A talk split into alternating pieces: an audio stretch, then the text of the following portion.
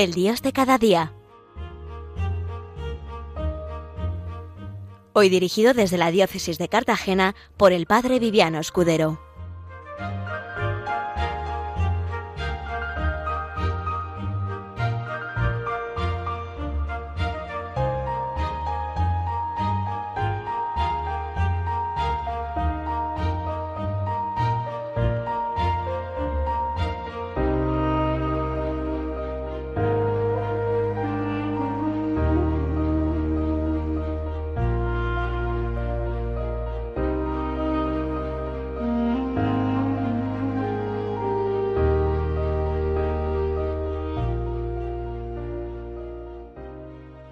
Días, eh, queridos oyentes de Radio María.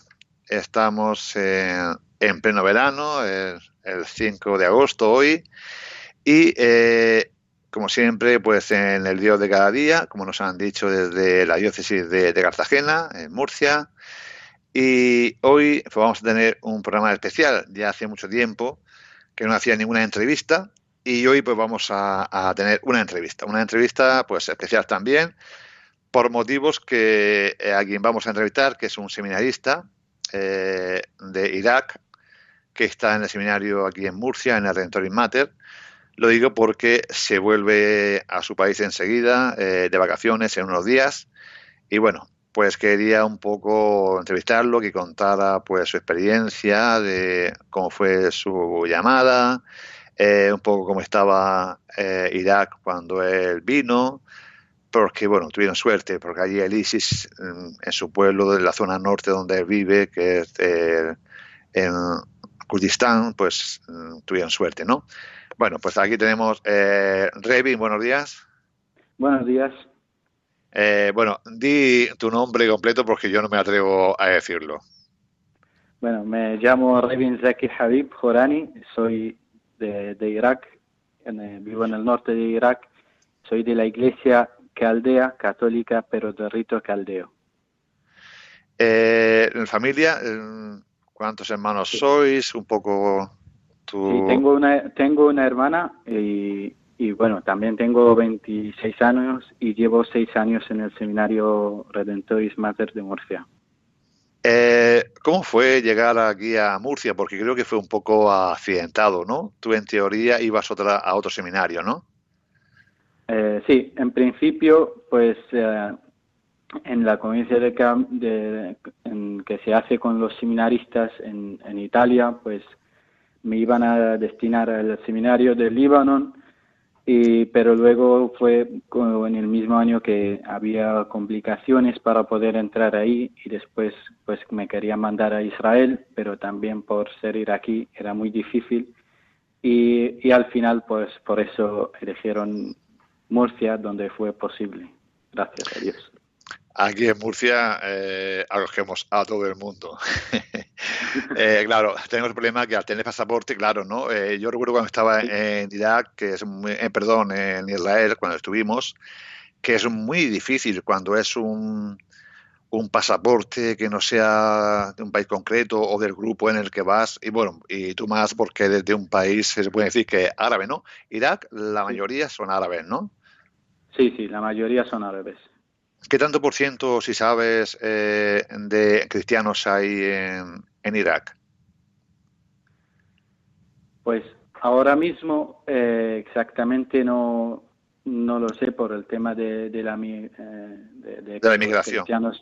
Sí, de la migración de los cristianos que se han refugiado, pero antes sí había un porcentaje bastante alto en, de los cristianos en Irak, antes de, de, los años de 2000 estamos hablando. Pero, por ejemplo, lo que nosotros entendemos como cristianos católicos, como, como nosotros aquí en España, eh, ¿hay muchos o la mayoría sois pues como caldeos? Y ¿qué, ¿Qué ramas hay del cristiano católico allí en Irak, aparte de tú, que, que eres del rito caldeo? Pues hay cristianos eh, católicos eh, armenios también, un porcentaje muy pequeño, y también los siriacos, que em, también bastantes hay. Católicos. Eh, y luego también están los ortodoxos. No te voy a decir que nos expliques la diferencia que hay entre el rito caldeo, como observáis, y los católicos que nosotros entendemos, porque nos harían falta dos programas para eh, poder explicarlo.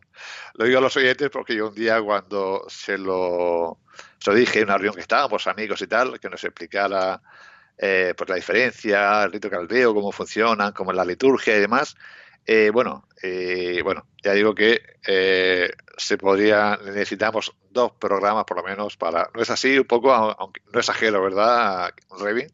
No, no, para nada. Bien, además creo que tú vas a hacer todos los estudios aquí en Murcia, toda la teología, todos los estudios de... y creo que ahora pues tienes que hacer también la itinerancia, ¿no? Como se hace en el Redentoris Mater, ¿no? que luego hay un tiempo de, que sale de misionero antes de la ordenación. Pero eh, creo que aparte de esto tienes que completar luego eh, en Irak algunos estudios, ¿no? Dinos qué estudios tienes que hacer complementarios con respecto a, lo que ahora cualquier seminarista en España hace.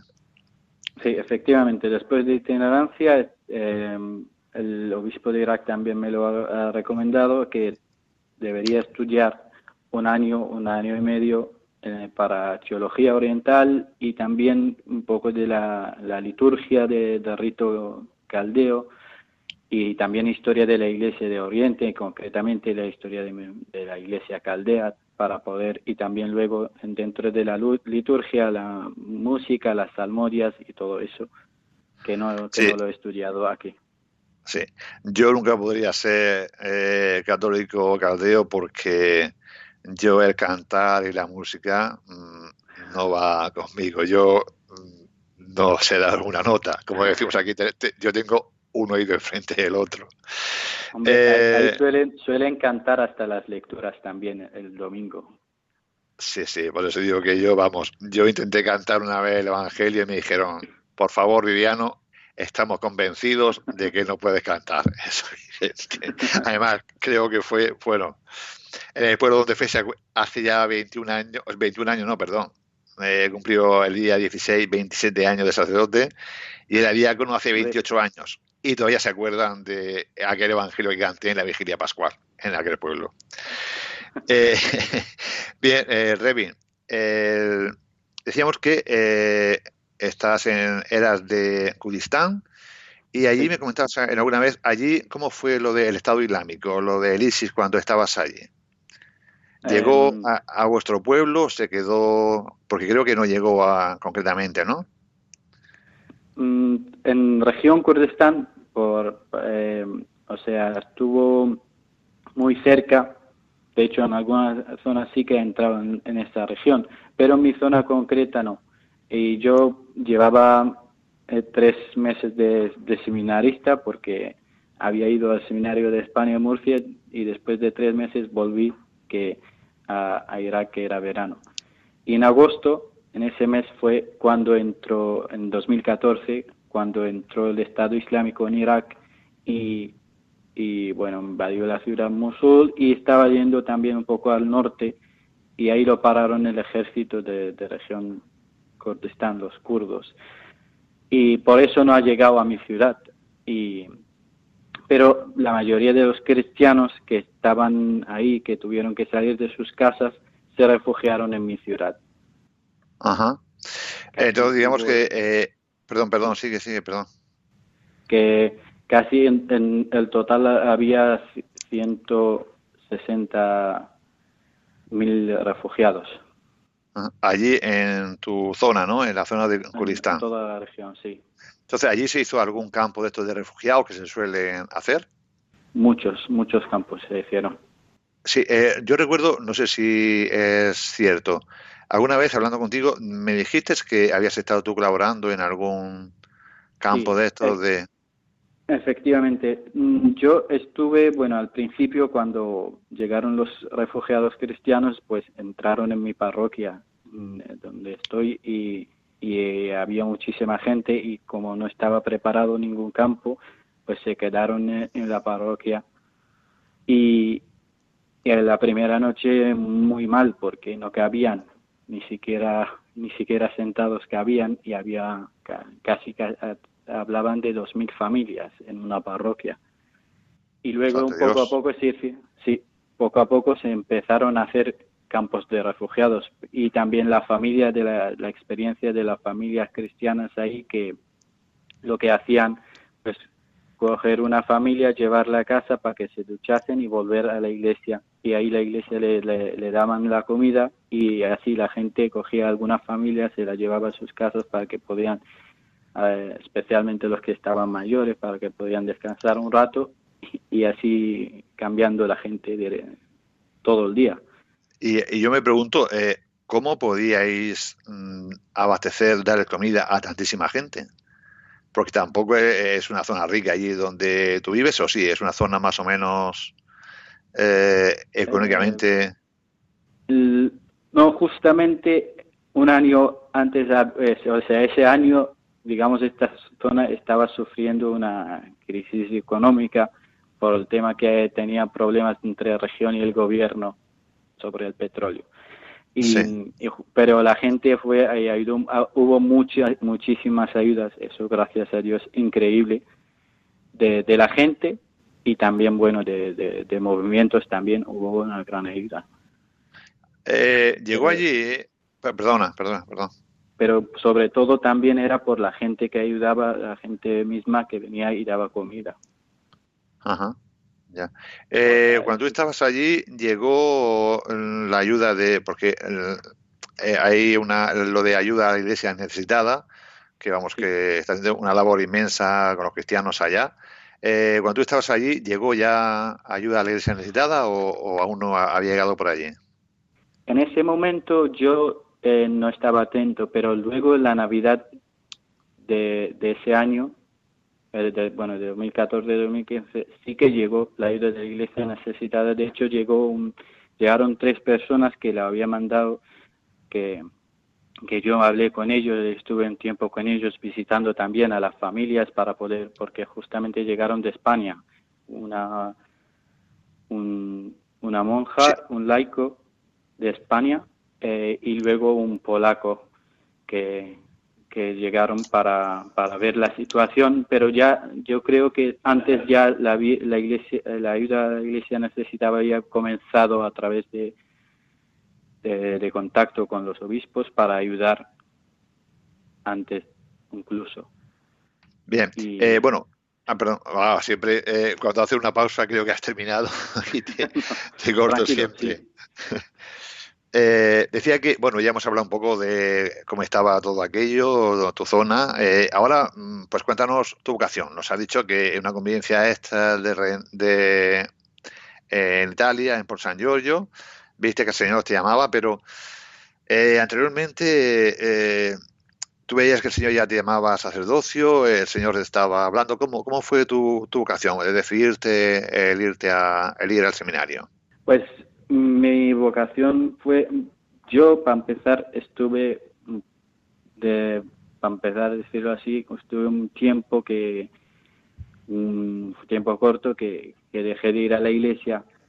Y, y luego pues gracias a escuchar la catequesis entonces en ese momento del camino catecumenal volví a, a la iglesia. Y en este momento ya empezaba yo a ver el, el como el amor de Dios, como Dios me ha querido a pesar de que yo lo había abandonado, lo había dejado, lo había dicho que no quería que, estuviera en mi vida.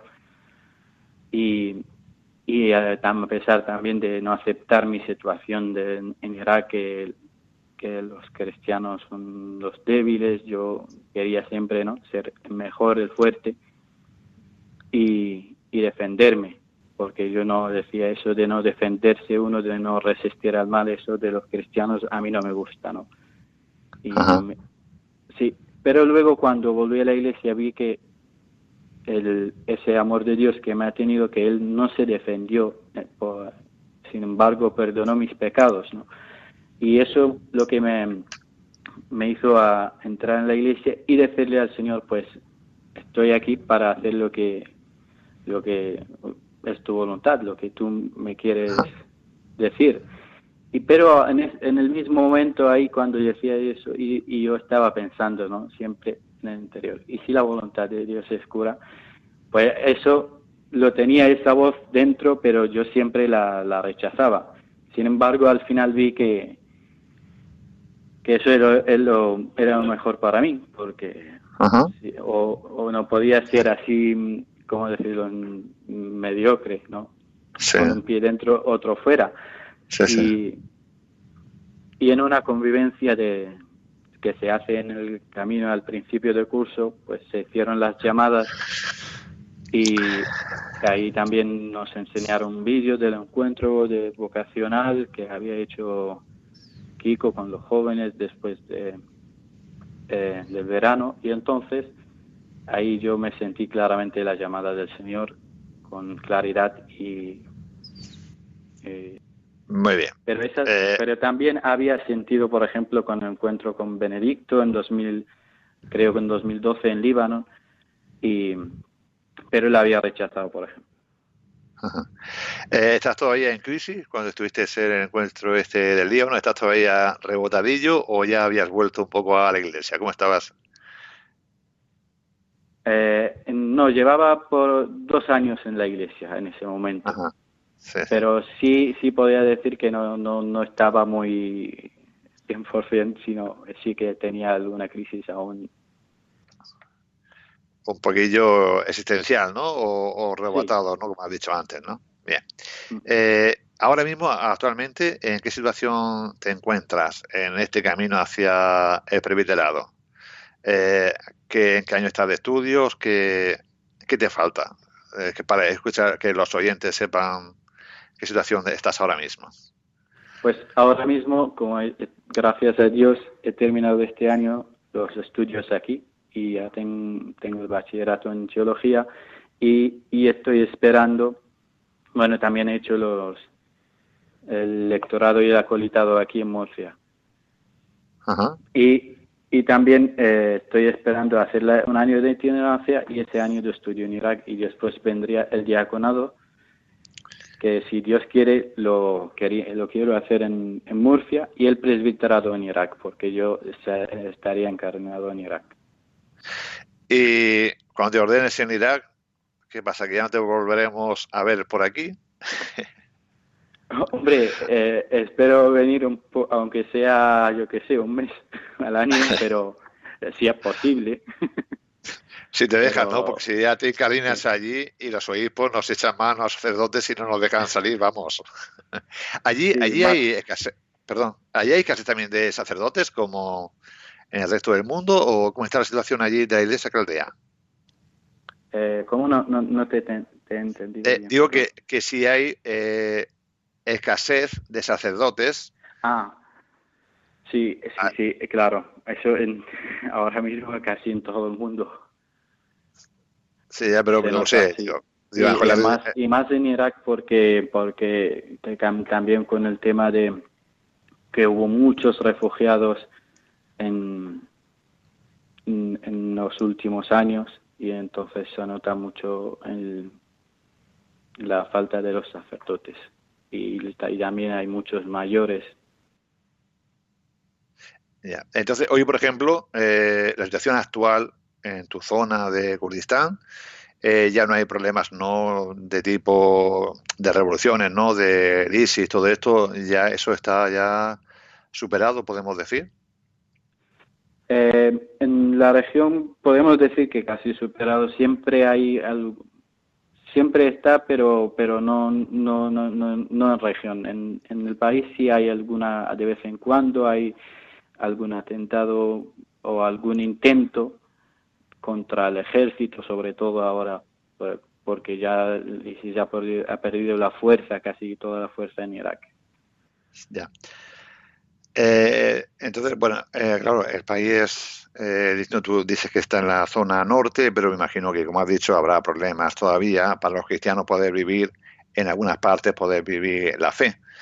Pues yo, yo aprovechando lo que tú estás contando, eh, pues eso, un poco invitar a, a, los cristianos de aquí, que estamos un poco aburguesados, ¿no? Eh, que vivimos eh, para ponemos problemas para ir a, la Eucaristía, para ir a misa, porque ay me pilla muy lejos, la hora no me conviene, ¿no? Y vemos así que hay otros países y otros que vamos que se juegan la vida por ir a, a celebrar la Eucaristía. pues Revin se nos ha terminado el tiempo. Yo hacía cuenta de haber puesto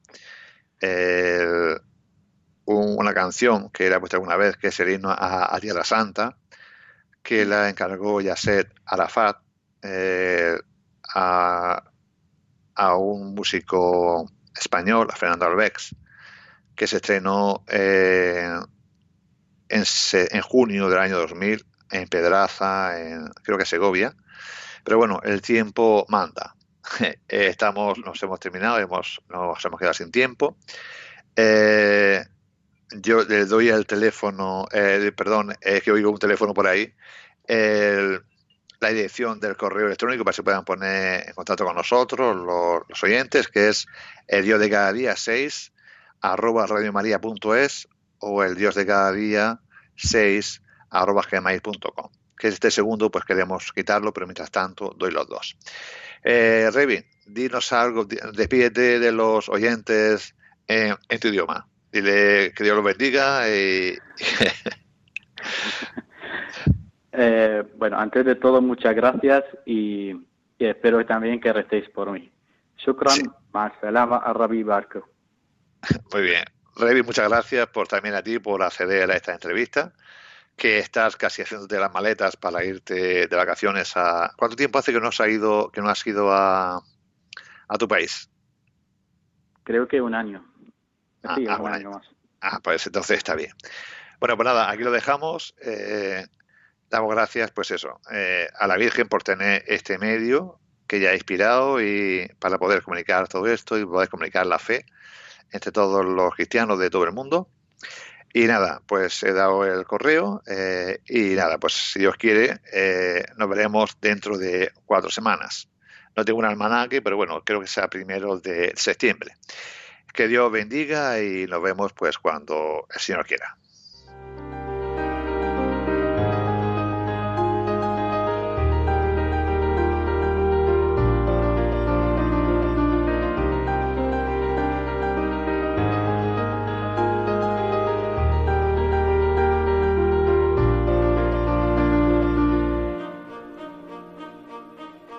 Finaliza desde la diócesis de Cartagena, El Dios de cada día, con el Padre Viviano Escudero.